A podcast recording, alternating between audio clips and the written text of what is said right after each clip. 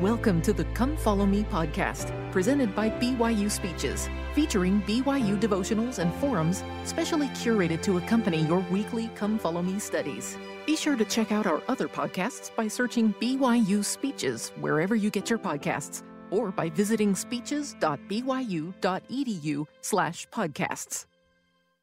In the 31st chapter of Jeremiah, the Lord says, I will put my law in their inward parts and write it in their heart and will be their God and they shall be my people.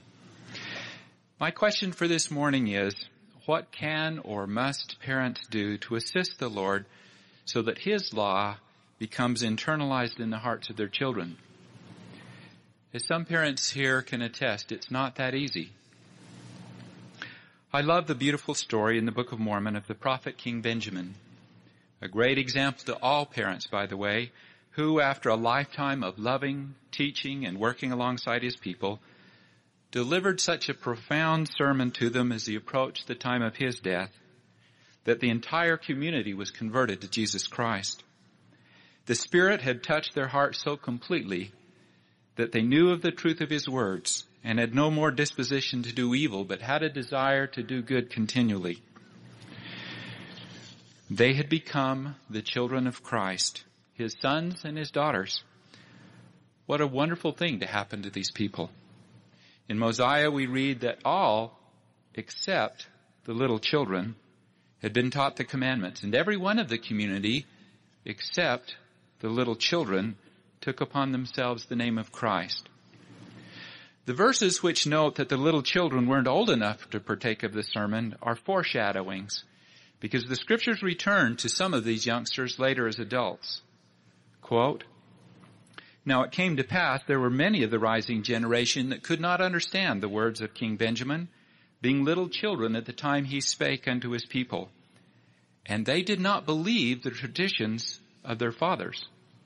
They did not believe what had been said concerning the resurrection of the dead. Neither did they believe concerning the coming of Christ. Close quote. What went wrong? How was it these deeply committed Christian parents, spiritually diligent people, likely to be furiously active in church, missed raising their children in such a way that these children also possessed a strong religious faith? As you know, Four of the unbelievers were grandsons of the prophet King Benjamin. Ammon, Aaron, Omni and, uh, Omner and Himni didn't believe grandpa's words about Christ. Using the scriptural example as a metaphor, again my question is, what can parents do to help their children internalize the religious faith of their fathers and mothers? Or assist the Lord in putting his law in their inward parts and writing it in their hearts. Now I hasten to add that I'm not suggesting these ancient parents necessarily did anything wrong. There's a tendency both in the church and in my profession to blame parents for the errors of their children. We are too prone to forget agency, sometimes biological factors, and the concept of bidirectional influence. That is, that children influence their parents as well as parents influence their children. President Howard W. Hunter has commented on the critical importance of remembering agency. That parents can only do what they can do. They cannot do what children must do for themselves.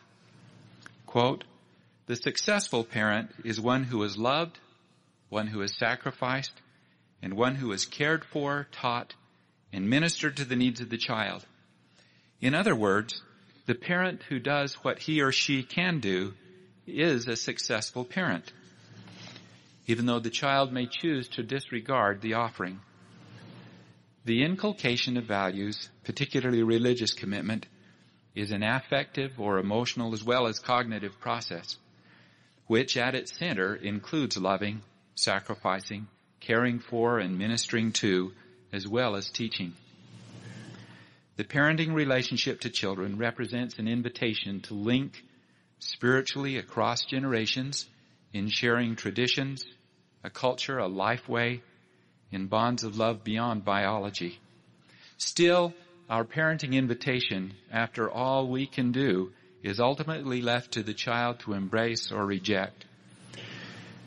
I am, however, going to talk about influences. We can, as parents or individuals, make it more likely or more difficult for children to develop religious faith. What do the scriptures teach? In summary, raise up your children in light and truth, teach them to believe and follow the commandments of God. To be teachers, though, we must first have been and continue to be students ourselves. Some of you recently returned missionaries may know the unsettling speed with which the joys of the scriptures depart from your hearts when Math 111 or American Heritage examinations displace your daily scripture study. You can't teach what you don't believe or feel committed to yourself. Parents are tradition bearers, and one's faith must be kept alive and growing in order for it to be felt as true to children who listen and watch them. As Paul says, faith cometh by hearing the word for ourselves as well as our little ones. And for some of us parents, our little ones are big ones like you. There's strong evidence that narrative, the stories we tell or hear may be the most natural register for learning about human behavior. Some of the work of David Dollahite of BYU in family stories and the research of Richard Bonefort, also of BYU, suggests that people can teach most deeply their fundamental beliefs in personal stories. Stories in which listeners and the storyteller participate together in that recognizable, oh, I know what you mean, elements of the story. Bonefort is finding that people really do share their religious testimonies. One of my favorite essayists, Wendell Berry, has written, quote, when a community loses its memory, its members no longer know one another. How can they know one another if they have forgotten or never learned one another's stories? If they do not know one another's stories, how can they know whether or not to trust one another? People who do not trust one another do not help one another, and moreover, they fear one another. This morning, I invite you to share with me some of my stories that we may be strengthening each other in our community. Children are uncomfortably adept at seeing through insincerity and sometimes startlingly open about stating it. I remember taking my son with me to the grocery store once when he was about four years old. At the checkout counter, when he wanted a candy bar, I responded, I'm sorry, Matt. I don't have enough money for a candy bar. I thought that was a clever response. I was telling him I didn't want to, while hiding behind words which suggested I didn't have enough money. That night, when I told him it was time to go to bed, he responded, Sorry, Daddy, I don't have enough money to go to bed. he knew what I was saying. He knew I was saying I didn't want to buy the candy bar. And so he used my manipulative tool words to say he didn't want to go to bed. In communicating our religious tradition, let us not underestimate the perceptiveness of children, thinking to hide anything behind words. Children must sense our commitment and honest striving for consistency, even while hopefully recognizing that we too are human, not without struggles. Indeed, the psychologist William Damon writing about the development of morality in children, has warned that moral ends cannot be achieved by immoral means because children, especially adolescents, are so quick to, detect, to detect hypocrisy. He suggests that when we make moral mistakes, it may be quite helpful for our children to watch us as their models, discuss our mistakes, and then especially watch us make amends. A Swedish psychologist distinguished between three categories of religious tradition bearers, the parents. Unconfident transmitters of tradition are parents who have problems with their own feelings about religion. When their children ask questions about God, these parents are unable to teach faith wholeheartedly because their hearts are still unsettled. They necessarily also communicate their doubts as well because, as I have suggested, children are sensitive to more than just words. Confident transmitters, on the other hand, can teach in an emotionally harmonious way because they are teaching what they love. Moreover, their confidence is apt to follow the children and allow them to grow in the tradition at their own pace because these parents are also teaching who they love. I suggest to you that the whisperings of the Spirit have a tenderizing effect, teaching us more clearly how to discern the spirits of our children. There are then others described as overconfident transmitters of religious tradition. These people try to influence others with great intensity, as though they were going to try to press the beliefs into the children almost physically. They are likely to be intolerant of any doubt or hesitation on the part of their children, as though it were an affront to their dignity that a son or daughter of theirs would doubt. Research shows that many of the children of the overconfident transmitters reject faith. Not because they have considered it carefully, but because they were in essence saying, Dad or Mom, if your faith makes you so harsh and demanding, I want nothing to do with it. Back to a Book of Mormon story. Listen for the difference in a faithful and confident transmitter's viewpoint and that of his brothers, who were definitely unconfident transmitters. And notice then how your faith as a parent would affect the way you would teach your children. Here's Nephi's account from 1 Nephi chapter 17. Quote, We did travel and wade through much affliction in the wilderness, and our women did bear children in the wilderness. And so great were the blessings of the Lord upon us, our women did give plenty of suck for their children and were strong. Now listen to Laman and Lemuel's account, 18 verses later. We have wandered in the wilderness for these many years, and our women have toiled, being big with child, and they have borne children in the wilderness and suffered all things save it were death. And it would have been better that they had died before coming out of Jerusalem than to have suffered these afflictions. Close quote. I think you can see how differently these three brothers undoubtedly transmitted their religious tradition to their children. They were talking about the same experience, which, because of their faith, was not the same experience at all. As faith is a gift from God and grows by righteous living, the security and joy supporting a confident transmitter depends upon our diligence as parents. The development of religious faith in our children must be a central and fundamental goal for us as parents.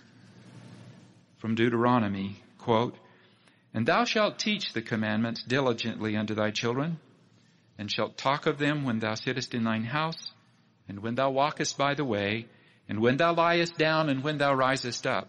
Close quote. In other words, Moses would have our awareness of the blessings of God be so present that it would be a part of all we do. Spiritual nutrition requires daily servings of the bread of life, not just for Sunday dinner. Now let me illustrate. And let's apply the Martian observer test. In other words, if you were an alien observer of my behavior, what would you decide was the true purpose of my actions, in spite of what I may think I mean? As mentioned, I'm a campus bishop. And each year in the LDS Church, we have a tradition called tithing settlement. Bishops review with each member his or her contributions, and these include both tithing funds, which go to the building up of the church, and fast offerings, donations for those who need help from the church. The first time I interviewed a couple who had paid a complete tithing, but who had made no fast offerings, I was embarrassed for them. How could they forget that tradition, I thought. Then I imagined what my own children might be learning about my teaching about the paying of fast offerings. I was becoming the Martian observer. The doorbell rings. One of the children says, Dad, the deacon's here with his blue envelope. And I go to the door of the checkbook. Period. Now I ask the Martian observer, what was my purpose? He might answer, well, I think you were paying a bill. The deacon looked just like the paper boy collecting for the paper. In fact, wasn't that the paper boy just wearing a tie? My children know more about fasting than that, but perhaps not much more about making a fast offering. I had let the sacred tradition of making an offering of my fast appear to be a habit, about which I neither thought very much or felt the importance to teach. The living story was missing for them in which they themselves participated. They had not heard me say that when I do think about what I'm doing, I love to make a fast offering because I know how blessed I am by God they probably have not heard that there have been specific times when I have felt particularly guided because of my participation in fast offerings. As Moses suggests, we must be living, talking stories of faith, aware of its sacred importance in their lives and our own. Consider once more how important it is that our sacred traditions be sacred, not just traditions or habits. If, for instance, I were a Martian observer, what would I conclude was the purpose of how we celebrate, for instance, Memorial Day? If we were watching above what our society does, would I conclude that the purpose of Memorial Day is to shop until you drop because the mall is having a fantastic one day only sale? Or is the purpose of Memorial Day to take flowers to the cemetery and then go on a picnic? Yes. But what is its historical purpose? Why is it important enough to declare a holiday? Do we ourselves feel to honor the servicemen who gave that last full measure of devotion that we might live? Do we teach that? Again, Wendell Berry. He laments that it seems, quote, we have become a nation of fantasists. We believe, apparently, that democratic freedom can be preserved by a people ignorant of the history of democracy and indifferent to the responsibility of freedom. Close quote. Parents are the culture bearers. What are we parents transmitting about the culture? The stories of our country, our ancestors, our spiritual forefathers? Notice how often, for instance, Nephi tried to bring his brothers back to faith by pleading with them to remember the faithful stories of the prophet's experiences with God. We can't ask our children to remember if they've never heard the stories. Remembering my son with not enough money to go to bed, I suggest that children are Martian observers, watching, sensing, trying to understand, and frequently detecting more about what people are saying than what their words suggest. If you were an observer in my home, would you assume by listening to my family prayers that I was much more concerned that my children be safe and well and get good grades than I was that they remember Jesus Christ? That I'm more concerned that they get home with a small h safely than that they get home with a capital H safely. Back to the scriptures. From Proverbs, the well-known admonition, Train up a child in the way he should go, and when he is old, he will not depart from it. Close quote. That seems self-explanatory. But part of the embedded message there, I think, is that training up a child is a long process, which requires patience and the long view of development with all its unevenness of growth's ups and downs, both for us as well as them. Internalization of faith doesn't simply occur at age four or age seven or age 16. Parenting takes place in a million small moments of interaction and children and adolescents adopt or repudiate their parents' values because of the nature of their relationship. I suggest to you that King Benjamin, in a sense, parented his people. His love, his sacrifice, and ministering for many years prepared them for that wonderful conversion experience that we read of. Next, from the Book of Mormon, 3rd Nephi, the words of the Savior. Pray in your families unto the Father, always in my name, that your wives and children may be blessed. Now you may ask, are they blessed because you pray that they may be blessed? Or blessed because you have modeled a devotional pattern for them to follow? Or blessed because they have joined you in your story and can be partakers of the whisperings of the Spirit? I suggest all of the above, but it's particularly important that we act our faith not just to train in habits of belief, but to create that sacred invitation for God to confirm in the hearts of our children that His acts are real, that He is there, listening and answering our prayers. Thus, we hear in the scriptures, teach the children, share with them worship experiences. And then there are corollary, more affective, perhaps psychological themes that speak to parenting. From Ephesians, Fathers, provoke not your children to wrath, but bring them up in the nurture and admonition of the Lord. And Colossians, Fathers, provoke not your children to anger, lest they be discouraged. These verses speak to the bond of parents to children so important in the psychological literature on attachment and internalization. The particular verses warn of the danger of parents behaving in ways that provoke rebellion or shame in the children towards the parents, which so frequently has to do with humiliating them. Now, you may ask then, why is the parent-child relationship so important to the development of faith? First, the process of internalization is one in which children incorporate external messages from their parents into themselves. That is, things said to me as a child, especially about me, gradually become internal. Things that I now say to myself in an interpreted form. Thus, I metaphorically see myself in my mother's eyes and her actions towards me, and I am likely gradually to learn to believe about myself what I see. If I experience mom as soothing and caring, I will be more likely to be able to soothe and care for myself in times when mom is not around.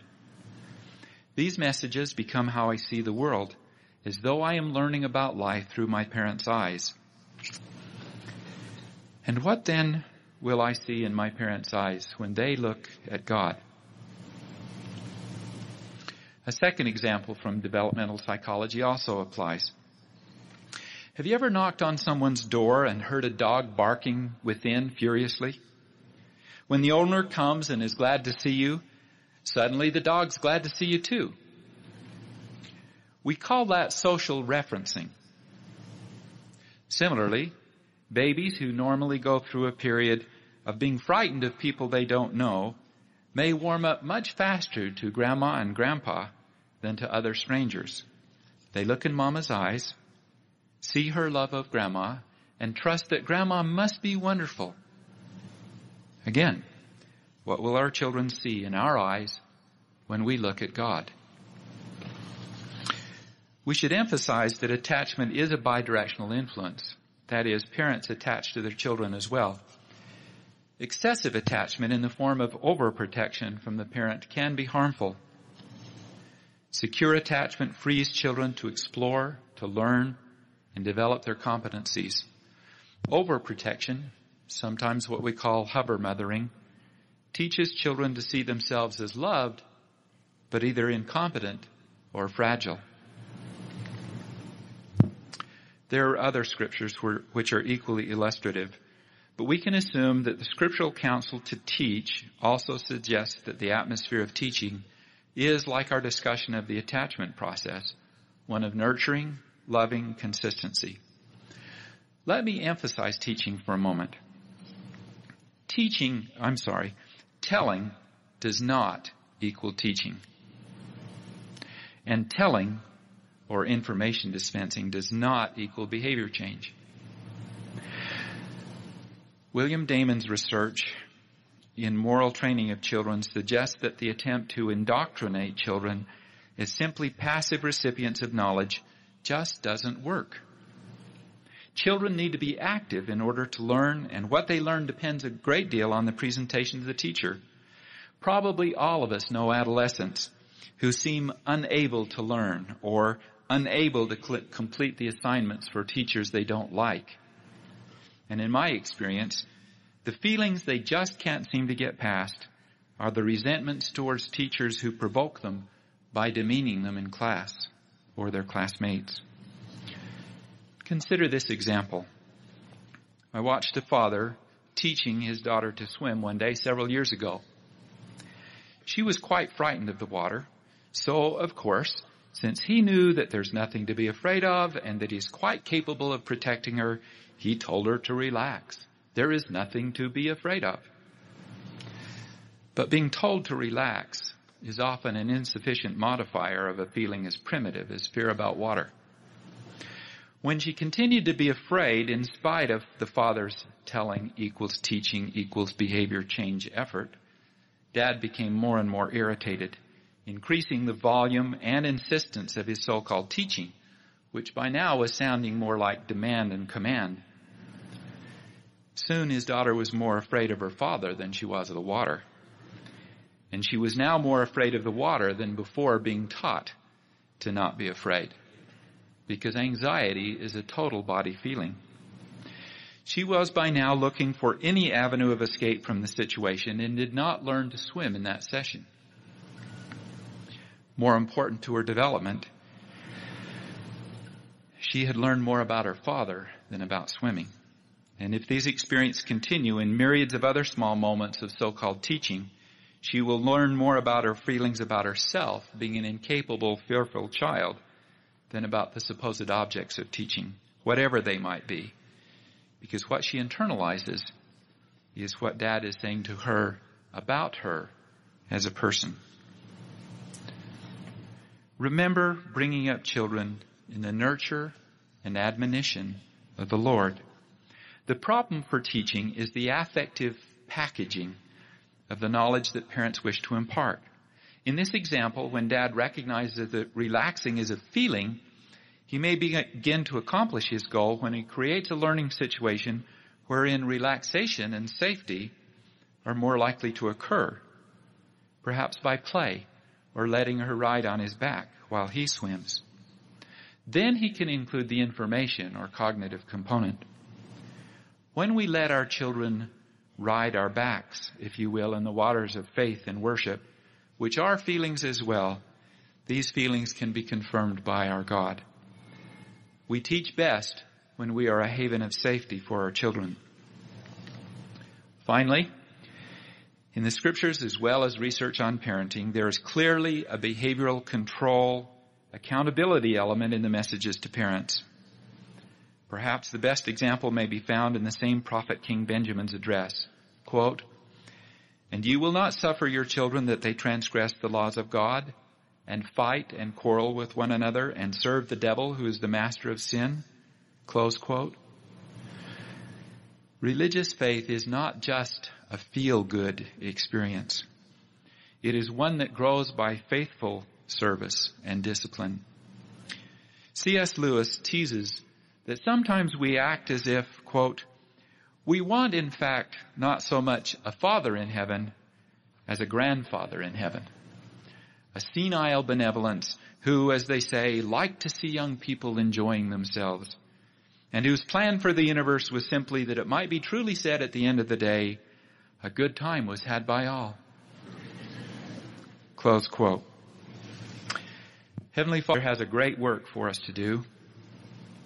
Remember the internalization process that we spoke of earlier. Children who experience their parents' reasonable expectations for learning to work hard will come to expect themselves to work hard and know the inner confidence that comes with a job well done.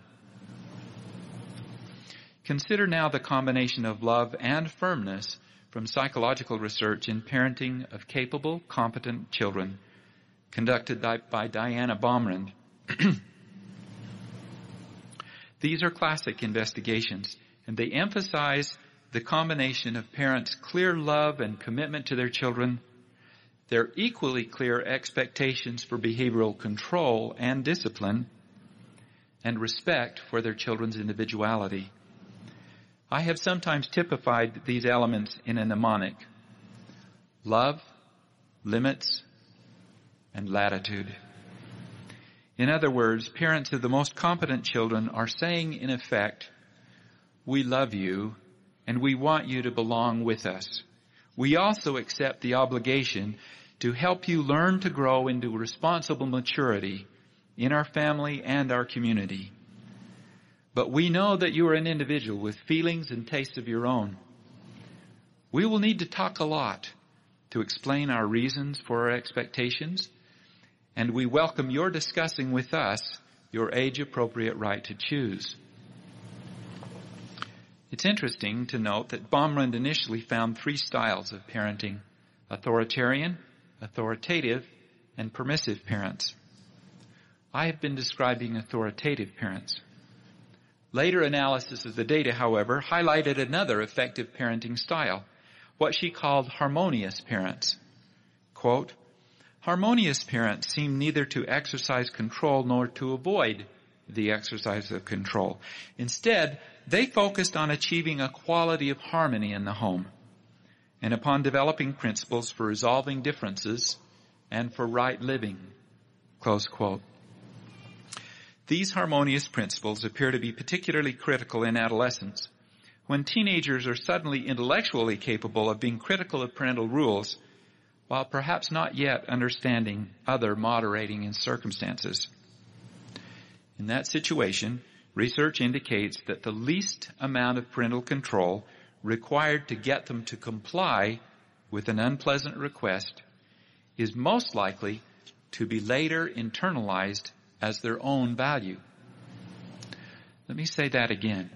In adolescence, the least amount of parental control necessary to get obedience will be most likely to foster internalization of parental values. Back for a moment to Dr. William Damon's research. He expanded upon Baumrind and others as he considered the particular requirements in fostering morality he emphasized that it is the child's love for his parents that establishes an emotional foundation for respect for authority. Parents must be willing to confront inappropriate behavior, he suggested, with explanations for how it was wrong and how it can be made right.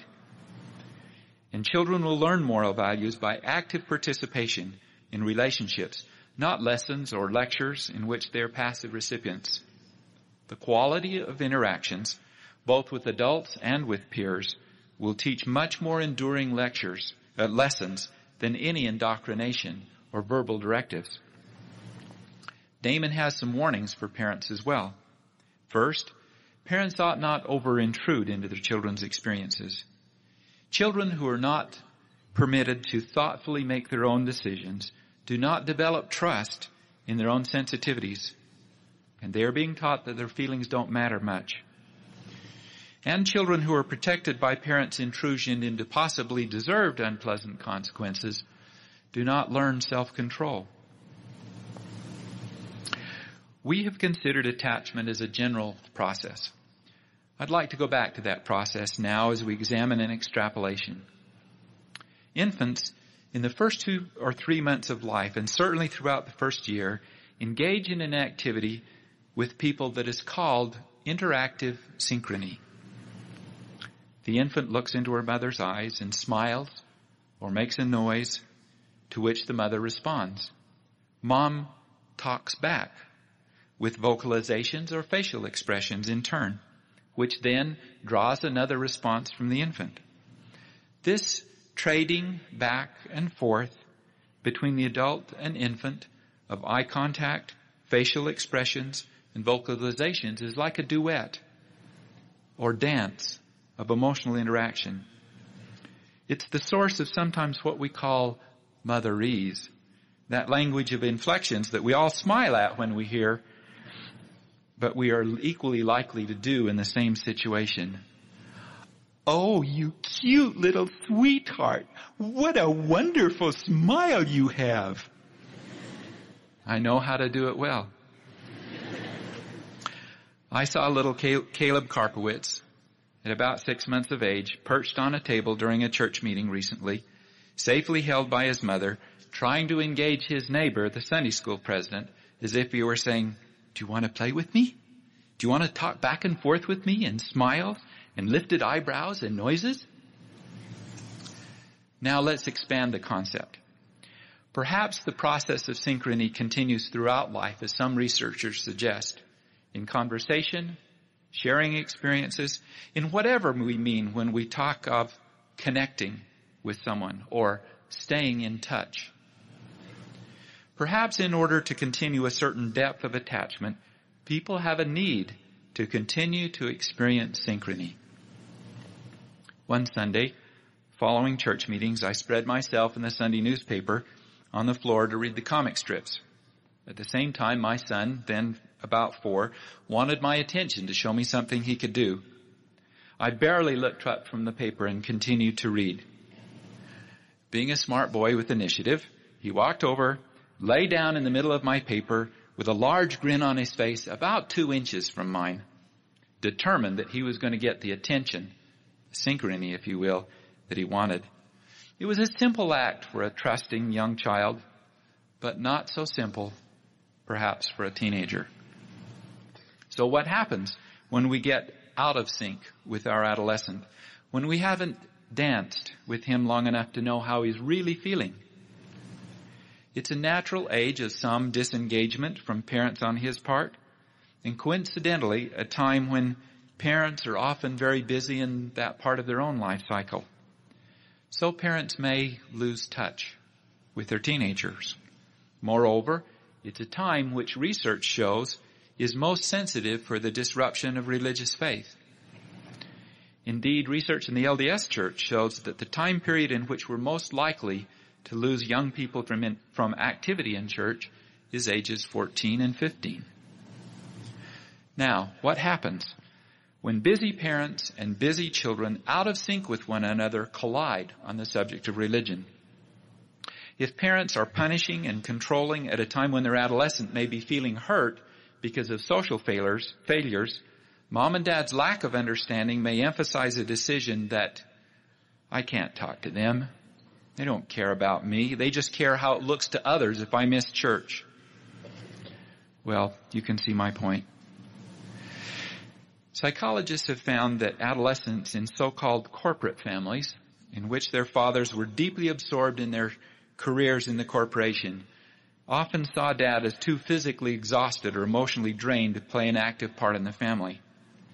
They described him as passive, uninvolved, disinterested, and remote. And the adolescents resented the corporation which has taken their father from them. It takes no imagination to substitute busy church leader for corporate executive. At the end of a long Sunday, physically exhausted or emotionally drained is an apt description. My own children, adolescent or not, could tell you of too many instances in which to my own chagrin I have simply not paid my dues to understand or be in sync with them. And I've said something in anger or an ill-advised attempt to control them, and I, I can almost immediately see my wife wincing as she says to herself, you bull in a china shop, you're breaking a lot of dishes. You don't know what's going on here, and you don't know what we've already talked about. So she moves into damage control to protect them and me from further harm. What to do? Well, Nietzsche is supposed to have offered one of my favorite quotes. Love is a long conversation. There is simply no substitute for non-conflict talk time spent together to recreate synchrony, to understand one another and learn one another's dance. If for no other reason, it should be one of our chief justifications for the importance of mothers, when they can, to be able to stay home, to be there when each family member comes in and out of the house, to be the constant emotional source of understanding, helping to pull it all together and maintaining that sense of synchrony. Research indicates it is so. Girls would rather talk to their mothers when they have a problem. And boys would rather talk to their mothers when they have a problem. In a recent church meeting, a mother, after describing her sorrow at their oldest son's disaffection from the church, explained her daily routine with the youngest child who's still at home. Quote, I always try to be home from 2.20 to 3 p.m., for that is when my 17-year-old son, who is 6 feet 3 inches tall, comes home from school. I fix him something to eat, and we sit and talk. I don't do anything else. Just sit and listen. He tells me about his day at school, his joys and sorrows and frustration. I tell him how much I love and appreciate him. And he then goes on with his schoolwork, peaceful and contented. If we ignore our children and do not give them the attention that they need to feel that they are in sync with us, they may either increase their efforts to do good ways, to do in good ways to get attention, or get attention by doing bad things, or worse still, wall off, give up, and no longer seek our attention, feeling alienated from us. If a power conflict develops, each party to the conflict is gradually more and more likely to gravitate to using as a weapon the values that mean most to the other. Parents ground the 16 year old from the car and his friends. The 16 year old? Yep, you guessed it. He boycotts church. Some years ago, following a talk I gave about the concept of faith, I was approached by an older gentleman who observed, and I'll try to paraphrase him. You know, young man, I've lived a long time and I've learned that there are only so many things that you can get done with the time that you have. You have to choose carefully where you're going to put your energies. You said some nice things tonight about using faith to accomplish worthwhile goals, like learning to play the piano. But you didn't talk at all about faith in Christ. I hope I never forget how stunned I felt. I think of the Pharisees' meticulous care in observing the law while all along failing to recognize the Christ. The whole aim of tradition, of religious culture, is to point our souls to Christ. In our parenting, if we teach only morals or church activity or cultural tradition, we will have fallen terribly short of what must be our goal. To teach our children faith in Christ that they will turn to Him for salvation. For it is He, after all, not us, that will write His law in their hearts. In the name of Jesus Christ, Amen. You've been listening to the Come Follow Me podcast, presented by BYU Speeches. Please check out our other podcasts of recent speeches, classic speeches, and BYU Speeches compilations on love and marriage, overcoming adversity, by study and by faith, the prophet Joseph Smith, and Jesus Christ, our Savior and Redeemer. Go to speeches.byu.edu and click on podcasts for more information. You can also find all BYU Speeches podcasts at your preferred podcast provider.